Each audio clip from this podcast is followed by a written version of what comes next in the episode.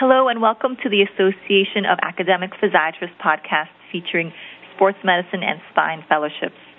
Today's podcast will include a question and answer session with Dr. Michael Mallow, assistant professor in the Department of Rehabilitation Medicine at Sidney Kimmel Medical College of Thomas Jefferson University. I am Dr. Alice Hahn, a spinal cord injury fellow at Kessler Institute for Rehabilitation and a member of the Association of Academic Physiatrists Residents and Fellows Council. I will be hosting this podcast. Welcome to the program, Dr. Mallow. Let's get started. Thank you very much, Dr. Hahn. I appreciate your time.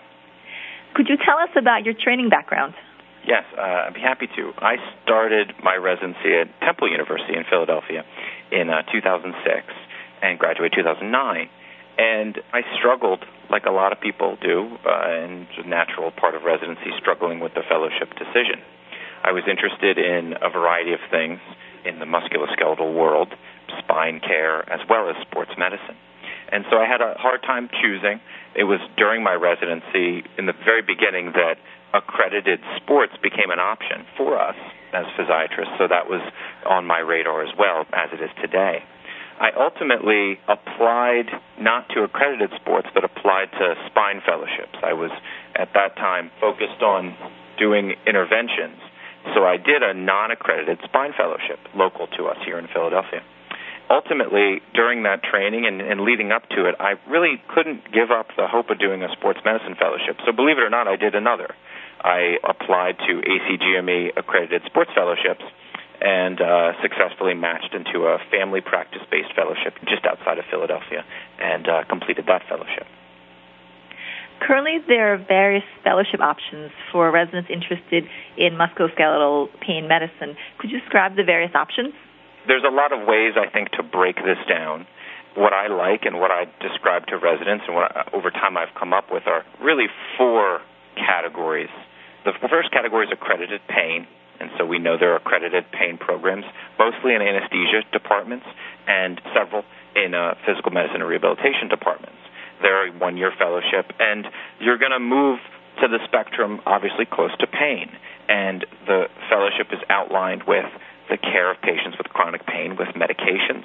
It encompasses the use of PCAs, doing hospital pain consults, treating cancer pain, uh, you know, a very, very broad overview of pain. And so that's sort of easy to categorize. The second category I, I like is accredited sports. They're also ACGME monitored, and what you, your experiences are determined by the ACGME. There's more variability I think, between accredited sports programs.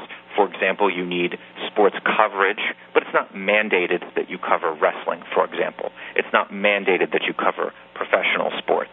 So there's surely flexibility within an accredited sports program. And then the third box and fourth box are the non accredited fellowships. Now, these are very variable, and I would caution folks that the name of a fellowship, how they describe their fellowship, sports and spine, interventional spine, spine may or may not mean something. So it's incumbent on the applicant to decide and to learn what it is you're going to be taught. I divide these fellowships into two different things because I think your application process, your auditing process is going to be different, whether it's at an academic institution and there's a chairperson, there's a GME office, there's a dean of this and that, versus a private practice, non accredited, where it's much more like a job.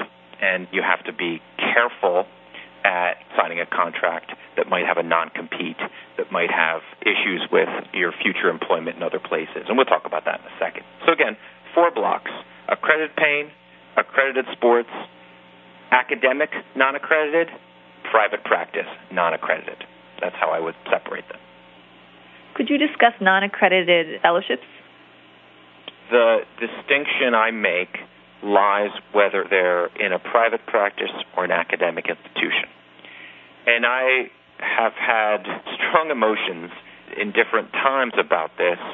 To some extent, I was surprised personally how much like a job my first fellowship was. They were kind people, they took good care of me, but I didn't appreciate how much it would feel like I was out working. And I think the word fellowship is not the right word to use, to be honest with you. I don't think we should be as ready as the AAPM&R to endorse non-accredited fellowships. And I think we silently endorse them when we put them on our website or we put them in a directory. And we use the word fellowships, which implies some protection for the applicant, for the resident, for the fellow, what have you, that really isn't there. And it implies perhaps a oversight to the educational process, which everybody should be aware is not there. There is not oversight to non-accredited fellowships. And so that's why I break them into two categories. A non-accredited fellowship in an academic institution, you know, that's associated with a residency program, there's a lot of checks and balances there.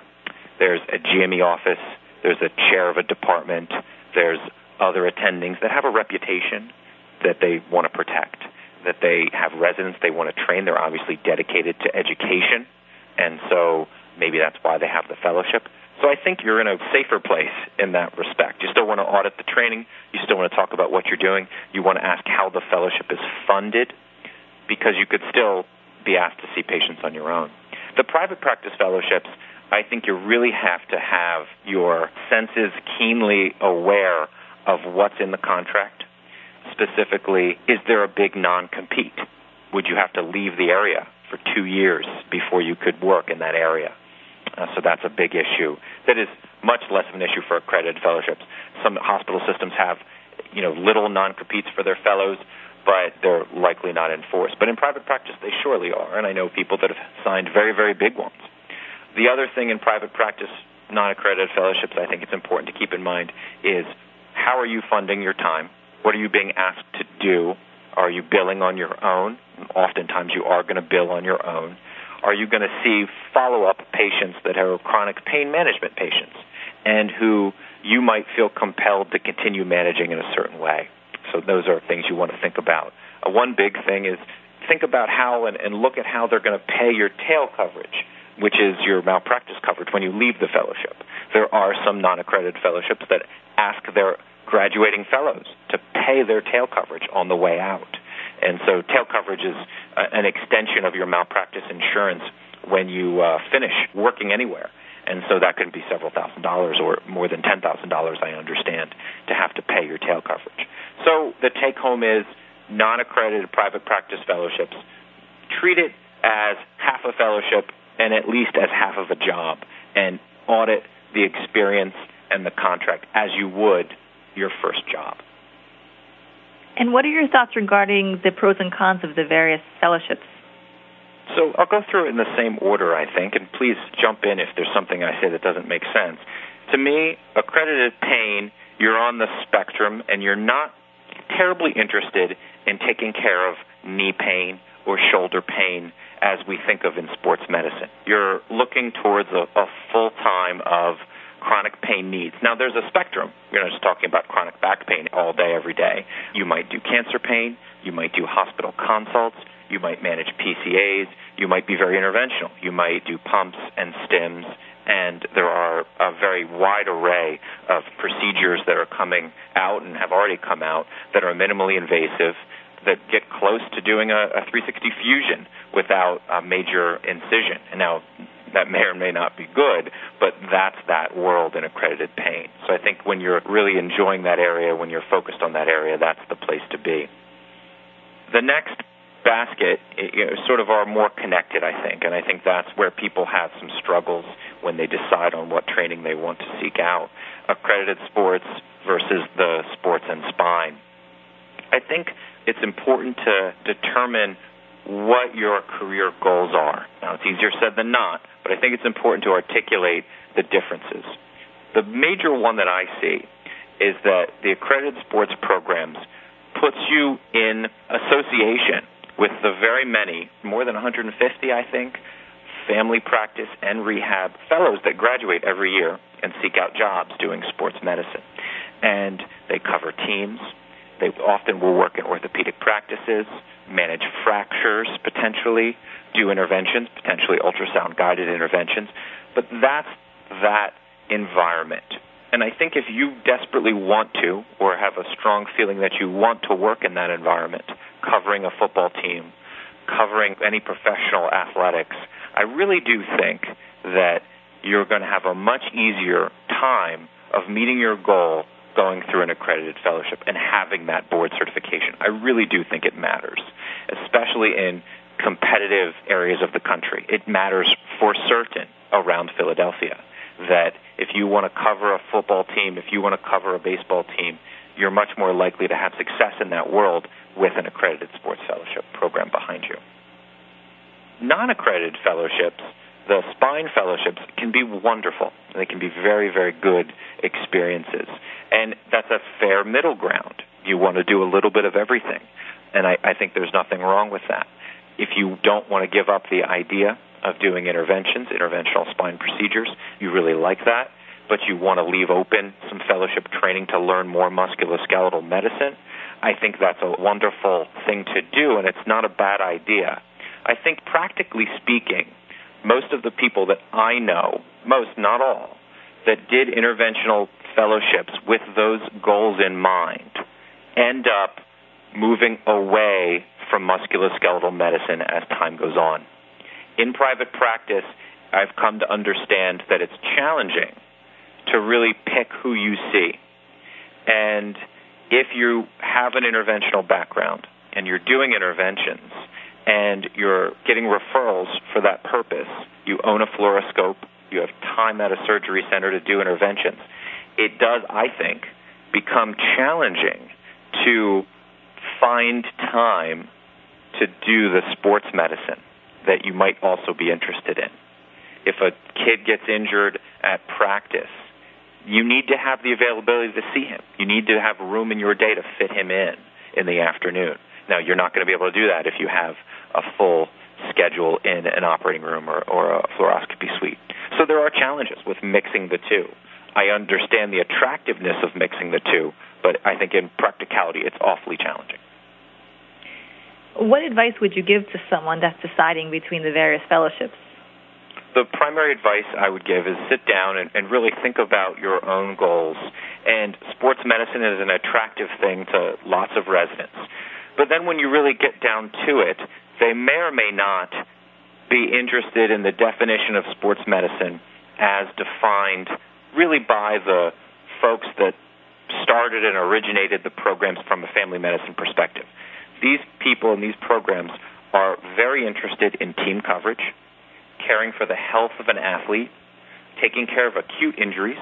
So someone sprains their ankle and you want to see them the next day or later that day and you want to manage their acute ankle sprain, give them the crutches, put them in a boot, do those things. You're interested in managing fractures. I didn't realize how much I would learn about fracture care doing an accredited sports fellowship. And there's a wide array of fracture care that non-surgeons can do with, you know, some oversight if there becomes questions and issues with complicated things that, that absolutely do need referrals. So I think if that's what you want out of sports, then you should go to an accredited sports program. You should strongly consider it. If you imagine working with orthopedists in an orthopedic practice, you imagine working in a very competitive area and you think you might increase your chances of landing the job that you want with the sports certification, which I think is true in certain situations, especially big, big orthopedic practices, um, which are increasingly common, very common around Philadelphia. I think that's the way to go. If you're not necessarily interested in team coverage, you want your Friday nights to, to yourself, which is perfectly fine and reasonable.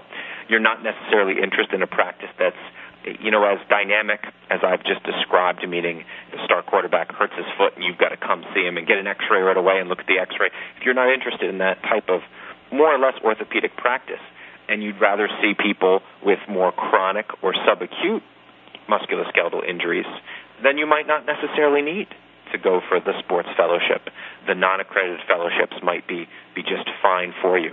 I would put out a caveat that I think most good programs, most good residents you're ready to do that anyway. You're ready to manage those subacute to chronic musculoskeletal injuries coming out of a residency anyway. And if you don't feel that you are as a PGY3, I really would hope that you would be as a PGY4. The one difference there is the spine aspect of things. do you really want to do interventions? Do you think that that's a, a vital part of your practice? And then that might push you to the sports and spine fellowships. I, I think there's nothing wrong with that. I do, though, get anxious about things at times in my life, and I have some anxiety about really pigeonholing yourself into what do I do? Well, I do interventional spine, and I do epidurals, and I do Z joint injections. And times may change. I, I like the idea of defining yourself a little bit more broadly and keeping some other options open. Even if you do the fellowship, even if you get that training, I always suggest to people to, you know, do some general physiatry, continue to do EMGs, continue to do other things so you have some flexibility. For those that decide to apply for fellowship, what sort of resources are available? Similar resources that were available in residency. FREIDA will list all the accredited programs, and that's a good place to go to get started. Another good resource is the AMSSM, for those interested in sports medicine. This is the American Medical Society of Sports Medicine. And anybody that's interested in accredited sports fellowship should be a member. It's a pretty inexpensive resident membership. Great resources there, outlines of time, and a guide to getting a fellowship. It's really fantastic stuff. The AAPM&R Resident Physician Council years ago created and then updated a roadmap to a fellowship, and this is available through the AAPM&R website. And it's a a fairly good document. I think at one point in life I had a hand in creating a small part of it, and it outlines things and provides good links to different locations of getting more resources. The big missing resource here is information on the non-accredited fellowships. I know the AAP kept a fellowship database in the past. I think the AAPM&R keeps something. That being said, there doesn't have to be necessarily perfect upkeep to those systems. So any information you find, you want to corroborate with the actual program. Some places take a fellow, then they might not the next year. So I, you might have to do a little more digging, go to the source with a non-accredited fellowship. Whereas with an accredited fellowship, you can be fairly confident in what it says on the FREIDA website. What is the typical timeline for those applying for fellowship? The preparation, the prep work occurs in your PGY2 year, the thinking through this, the deciding what your career goals are, and very challenging because it's so early and, and you might not have specific rotations yet. Applications for pain start in the middle of your third year, your middle of your PGY3 year, and the match for pain, which is a match now, is in September. I think your lists close, and then October or so the match runs. Sports is a little pushed back and that match runs in January, but your list closes in December, and you'll interview in the fall. You apply in the summer between your PGY 3 and PGY 4 years. You interview in the fall of your PGY 4 year, and then you match in January of your PGY 4 year. Pain is shifted forward by about six months or so. You apply in the winter of your PGY 3 year, interview in the spring or summer and then you match in around October. Non-accredited fellowships are variable, of course, and you might imagine that people are applying to more than one type of fellowship. And so most non-accrediteds, from my understanding, is uh, the summer of your PGY three and four year, that middle area, you're going to apply and interview. And then it's a rolling process of admissions or acceptances. Oftentimes, non-accredited fellowships will offer positions before the match locks, before the match sets up and you're stuck going through the match for pain or for sports. So a non-accredited fellowship that's very pain focused, very interventional focused, will probably look to fill its spots in September so it can get some good applicants that might otherwise go into the pain match. And a more sports oriented non accredited fellowship might start accepting applicants in November and December, if not earlier, and therefore bringing those people out of the sports match. Where do you see the future of the field? There's an article in the Purple Journal, a point counterpoint, from August of 2013 that's excellent and discusses different ways the future might go and, and what fellowships might most prepare people for. I think it becomes increasingly difficult to be an interventionalist and that things consolidate themselves what does that mean? You need to do something else than just interventions potentially. Or if you're only going to do interventions, maybe having a pain fellowship behind you will be the answer in, in big, big health systems. I, I don't know. But I think the important thing is to articulate what you want out of your career. Thank you, Dr. Mallow, for this insightful discussion on fellowships. On behalf of the Association of Academic Physiatrists, we'd like to thank you for listening to this podcast. More information on podcasts and the American Journal of PM&R, including the journal iPad app, can be found on the AAP website at www.physiatry.org. This concludes today's program. Thank you.